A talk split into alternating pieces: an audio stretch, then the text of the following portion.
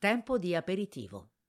Anche il rito milanese per eccellenza evolve, tra locali storici e nuovi indirizzi che propongono formule divertenti e alternative per la liturgia del precena. Il trend? Un ritorno alle origini, che si traduce in bere bene e accompagnare i drink con pochi assaggi di qualità, studiati per abbinamenti ad hoc.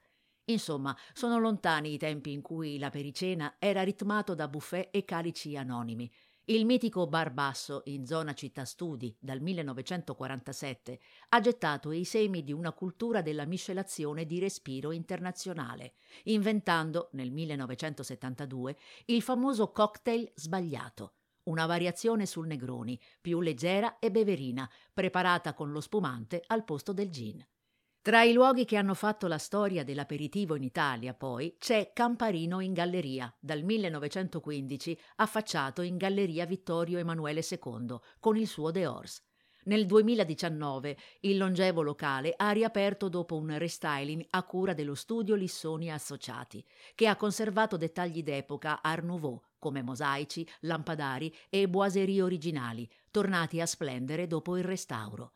Al piano terra si fa ancora l'aperitivo come una volta, bevendo classici come il Campari Seltz e assaggiando stuzzichini quali macaron salati e sfoglie fatte in casa.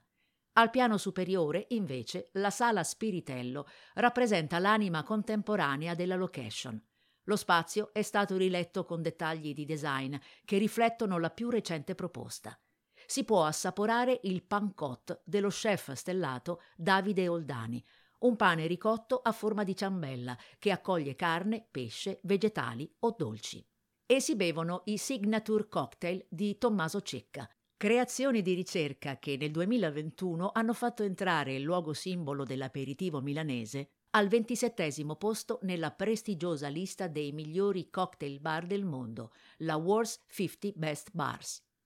In tema di rituali preserali ci sono anche indirizzi di culto che continuano a rinnovarsi e a rimanere sulla cresta dell'onda.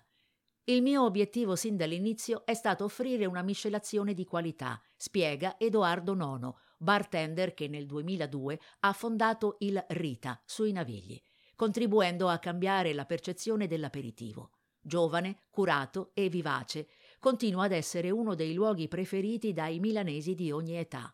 Qui l'aperitivo si fa dalle 18 alle 22. Dopo le 21 si sforna la focaccia calda fatta in casa con la mortadella. Nono, però, non si è fermato. A pochi metri di distanza, nel 2019, ha aperto il Ritas Tiki Room, che si rifà all'omonimo concept di bar nati negli States nel corso degli anni 30, con la fine del proibizionismo, ispirati ai sapori fusion tra cultura caraibica, cinese e oceanica. Tra i nuovi indirizzi di riferimento in Porta Romana c'è The Spirit, un locale dallo stile elegante che accoglie tra specchi e velluti.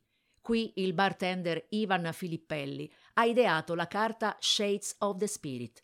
Il consiglio è quello di affidarsi all'aperitivo rinforzato, con taglieri di salumi e formaggi, e il Not e Club Sandwich, preparato con il fragrante pane sfornato da crosta, apprezzata pizzeria e panetteria, con tartar, salmone o in versione vegan.